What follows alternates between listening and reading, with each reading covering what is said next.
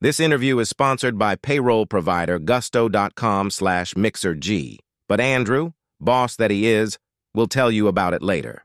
Hey there, freedom fighters. My name is Andrew Warner. I'm the founder of Mixergy, where I interview entrepreneurs about how they built their businesses. And joining me is someone whose business I wouldn't have thought would work in a world where you already have so many competitors. And sure enough, it, is. Steve Satoru Naito is the founder of Anyplace, is a remote work friendly accommodation. So if you're traveling and you want to live someplace without having to pick out furniture and make sure that the internet is fast enough and all that, they provide it all from the couch that you're going to sit on to the key light you're going to use when you do a a Zoom call with someone, all provided on a monthly basis. And the reason I wouldn't have thought it would work is because there's, frankly, there's Airbnb and there are other options. Why don't we start off with this? First question give me the revenue. How much are you guys doing? Our current annual revenue run rate is $6 million, and we expect to hit 10 million revenue run rate early next year.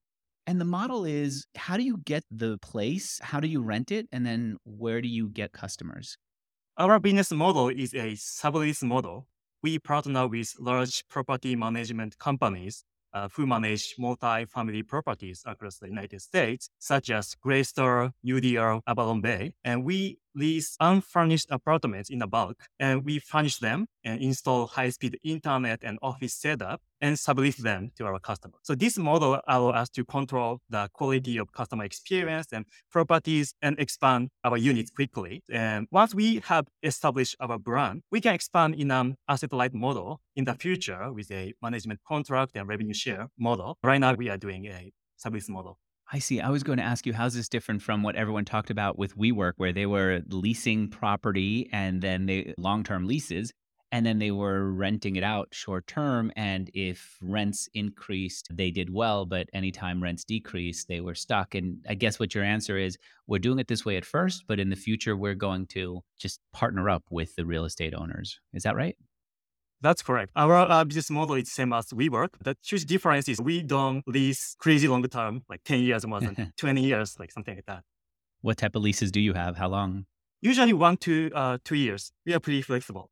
Okay, so the type of lease that I might get if I was going to move into a new city. You buy the furniture, you make it look nice, you make sure there's internet and everything else that goes into an Anyplace home. That's correct. How do you get customers? Are people going to anyplace.com and looking for homes?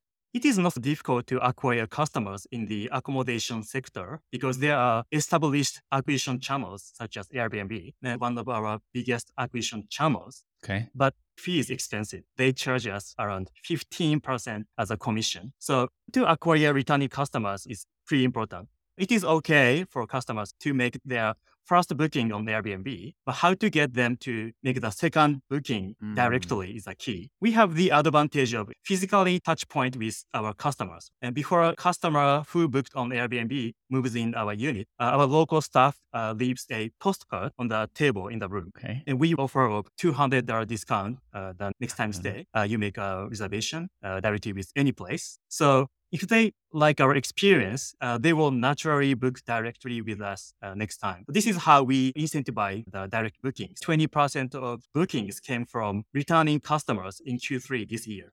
And the idea now is you just keep listing on Airbnb. If you get a rental on Airbnb, great. If not, hopefully you get it off your platform. But in the future, everyone who comes from Airbnb, you ideally would like them to come and search on your site. That's correct. Okay. Where else are you getting people? How else are they finding you? We invest in SEO and content marketing a lot. So actually 50%, 50% of customers came from direct invest. I told you before we got started that you understand how this is because you were an interviewer. What were you doing as an interviewer before you got started with Anyplace? Why'd you do it? I'm originally from Japan and came to San Francisco. I didn't have friends. I didn't have money. Mm-hmm. I didn't speak English. I had nothing. But uh, I had a dream. My dream is to build global product like the next Airbnb or Uber. And before I came to San Francisco, I was a tech reporter for TechCrunch Japan. I had the knowledge in how to interview founders and investors, and I wanted to build friends. So I conducted more than 100 interviews and then making friends before uh, I started uh, my own company here you got to the Bay Area and you said, I don't know anyone here. And so you started doing interviews. Was it for your personal blog? Yeah, my personal blog. Okay. And as a result, you built these connections. Who are some of the people that you met while you were interviewing?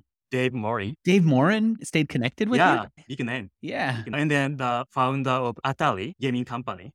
How did you stay in touch with them? I've done interviews for years, and what I find is that with most people, I don't stay connected. My best link to them is I have something in my inbox confirming the interview. And if I ever need to reach out to them, I hit reply on that, and that allows me to have a relationship. But that's it.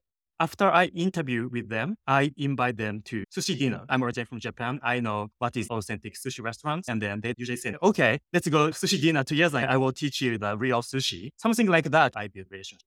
That's a great idea. I do think that people are real foodies. And if you, as a Japanese person, can say, let me show you the best sushi restaurant or give you the right experience, I could see them going in for that. And even if they say no, at that point now you've connected with them on a social level and they could reach back out and, and talk to you about that. All right. Tell me about where the idea came from. We started Anyplace in 2021, but uh, we pivoted during the pandemic. Our original idea of Anyplace was a marketplace that allows people to live in a hotel on a monthly basis. Pandemic has changed the way people live and work. Remote work has become the norm. Now most people can work from anywhere, but the problem is regular hotels and Airbnb are not designed for work. They usually have slow internet and small desk these are not suitable for working. I'm a digital nomad. I change my location on a regular basis, and I usually stay in Airbnb or hotels. But I was so frustrated about their work environment. Real estate operators underestimate the work environment. So this is why we started building a new category of work-friendly accommodation personally are digital nomad, you would go to stay at a hotel, you stayed at Airbnb. In both situations, you said, if I want to sit and work, I don't really have a spot. In a hotel, they tell you to go downstairs at the lobby, or maybe they've got some desk somewhere. At a house, they basically are telling you sit down at the dining room table and work. And for you, neither one felt just right enough. And you said, maybe there's a new opportunity here. I'm going to be the one who creates it. Your first vision was I'm going to do this with hotels. Some hotels are going to want to partner up with me, right? Right. Why did you go for hotels and not homes? Our original idea was marketplace. We work with hotels. We reached out, but usually don't understand why it's important. So that's why we decided to build through the sublease model. So the first plan was, hey, go to hotels and say list your properties on our platform. All you have to do is go through this checklist that of items that you need: a desk, good internet, a cup. What else? I keep going back to a desk and good internet, but it's more than that. What else did you want? Webcam, key light, mic, monitor, ergonomic chair. Interesting. You know what? Because I was going to say that there are a lot of hotels like Courtyard by Marriott, even that have desks already. Oh, you want more than that. You want someone who comes in with a laptop to just plug in, have a good microphone. Uh, that eliminates echo. Frankly, I've interviewed a lot of people from hotels. I get how bad that could be good light. You want it to be that whole setup. And you thought they would list their properties on your marketplace and they said no. Talk to me about how you went and reached out to them and tried to convince them. What was that experience like? What did you do?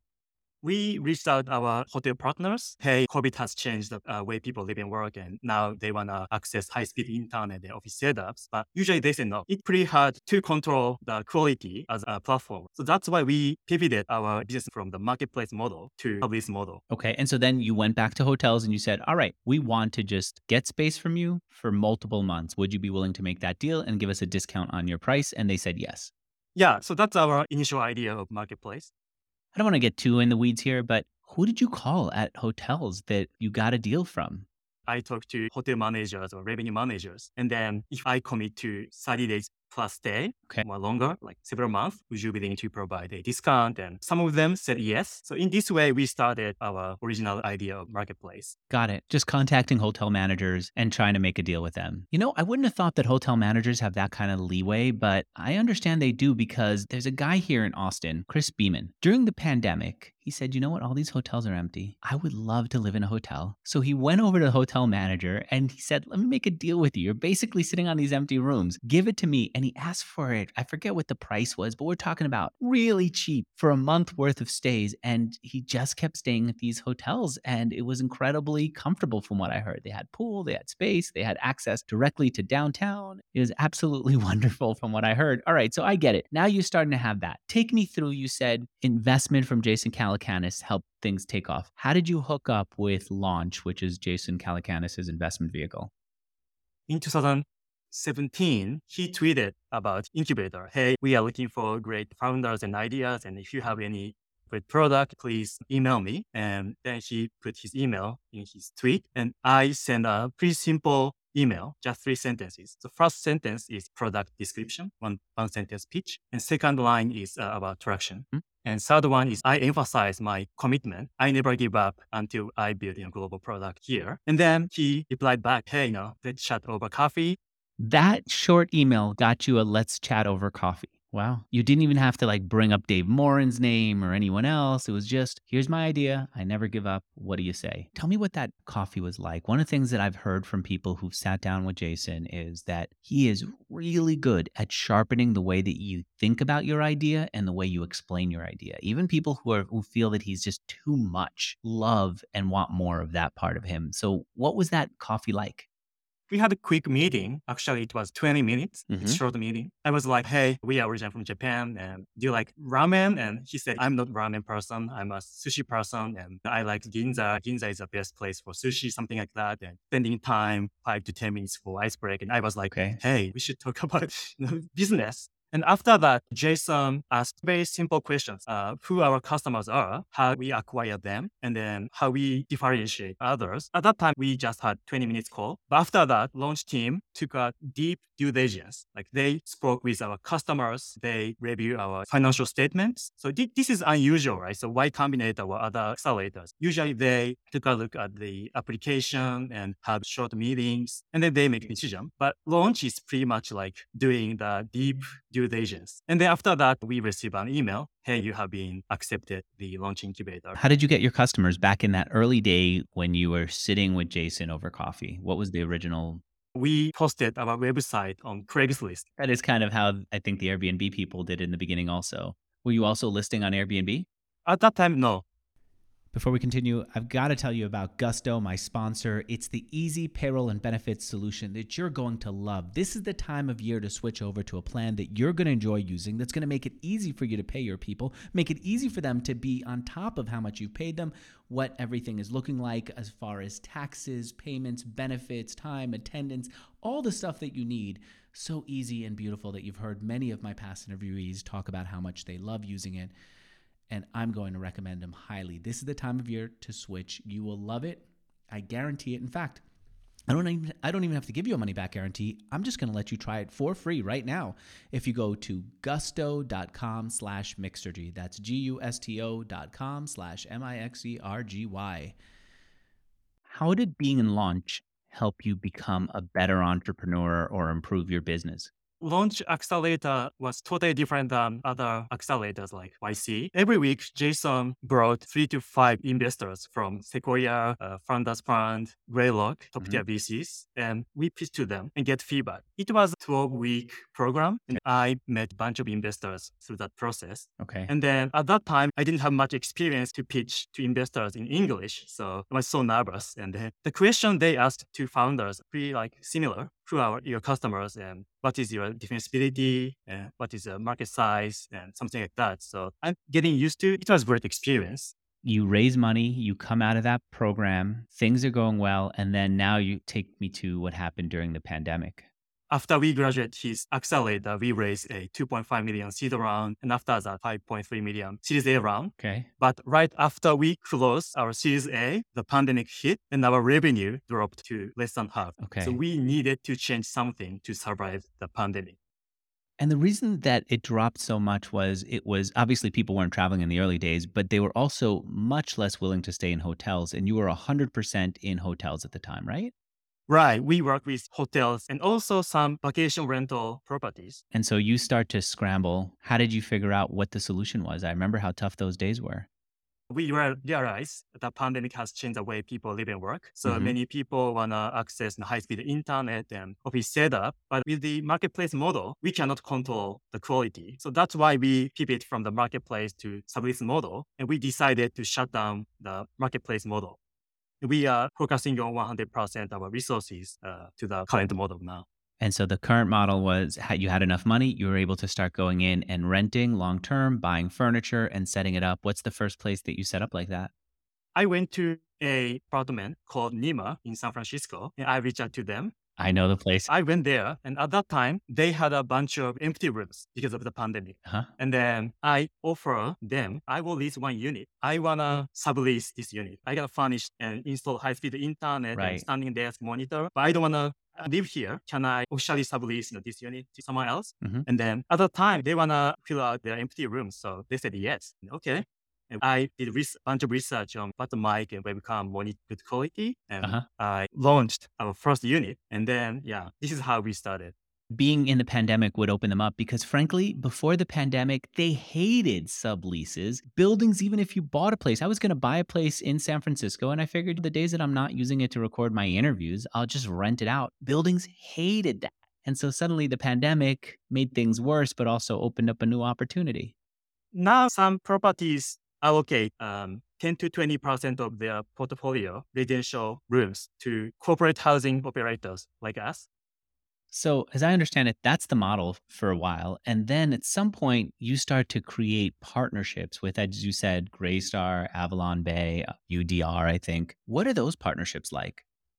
They have multi-family residential uh, buildings across the United States. Through this partnership, we expand our unit in a scalable way. The first step is that we reach out to them and then they will due diligence of our business. They will check our financial statement, business model. And then once uh, their headquarter approved us, uh, we can access to their inventories across the United States.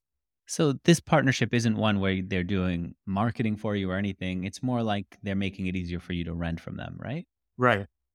I remember Brian from Airbnb a while back told me the story of how he figured out how to redesign Airbnb, how to think through the pictures on the site, how to go from just a spare bedroom to just renting the whole place. And it was all going back to what he told me were visits to his customers' homes, spending time with them, understanding what they were doing. When you talk to your customers, what are some of the things that you've learned from them?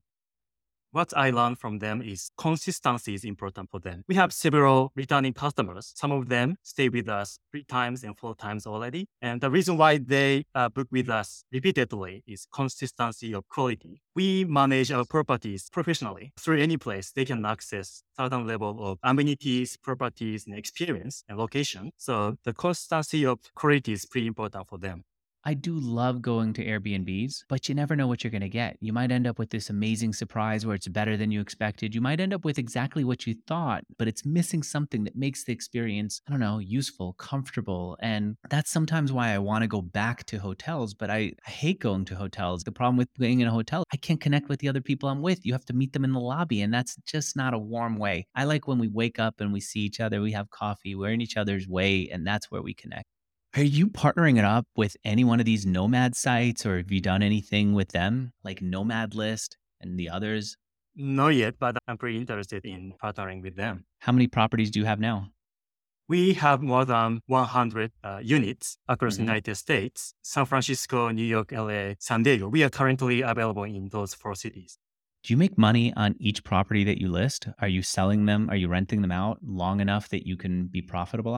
We are not profitable yet at the company level, but we generate profit at the unit level. So we are still in growth mode. So, unit level, you rent a place for a year, you know you're going to make a profit on it for that year. Right. 50% markup on the top of the lease. It really depends on the season and depends on, depends on the market though. And the average occupancy rate is 80%. It also depends on the seasonality though. Do you think this could be done in other spaces? So you're dealing with people who are traveling and want to work. Do you think that this kind of thing would work for vacations or anything else? Is there a version of this model that might work in other places? We have two types of customers, so B2B and B2C. Mhm. So B2B, we have many business travelers who stay with us. So they used to stay at Marriott uh, Hilton hotels, Mhm. but they are not suitable for long-term stay. Like they don't have a kitchen space and they don't have mini desk and monitor thing. They switch from hotels to Anyplace. And another sector is B2C, digital nomad types of people. After the pandemic, many people started uh, nomadic lifestyle and they used to use Airbnb, but now they fall in love with Anyplace. And this is long-term vacation style bookings, but we don't do short-term stays, less than 30 days because of the regulation. No, you nailed it with this because even if someone were to do the same thing for vacations and the laws wouldn't be there, a digital nomad, they're doing this on a regular basis. Every month of their life is essentially uh, another place that they're renting. And so you get that ongoing relationship with them. And there's not a lot of great opportunities. I'm surprised that when I was looking for apartments in cities that it was so hard to find long-term rentals that were fully furnished. That I didn't want to furnish the place. Just design it for me. And I don't want to move my stuff out. I don't want to have to figure out what to do with this. I don't want to go back to IKEA furniture, which kind of it's chintzy and it breaks. Um, or it feels just like, I don't know, not as polished, not as cool. Everyone comes in and the first thing they say is, Oh, I've got that in my house. Actually, do you guys have IKEA furniture all over? No.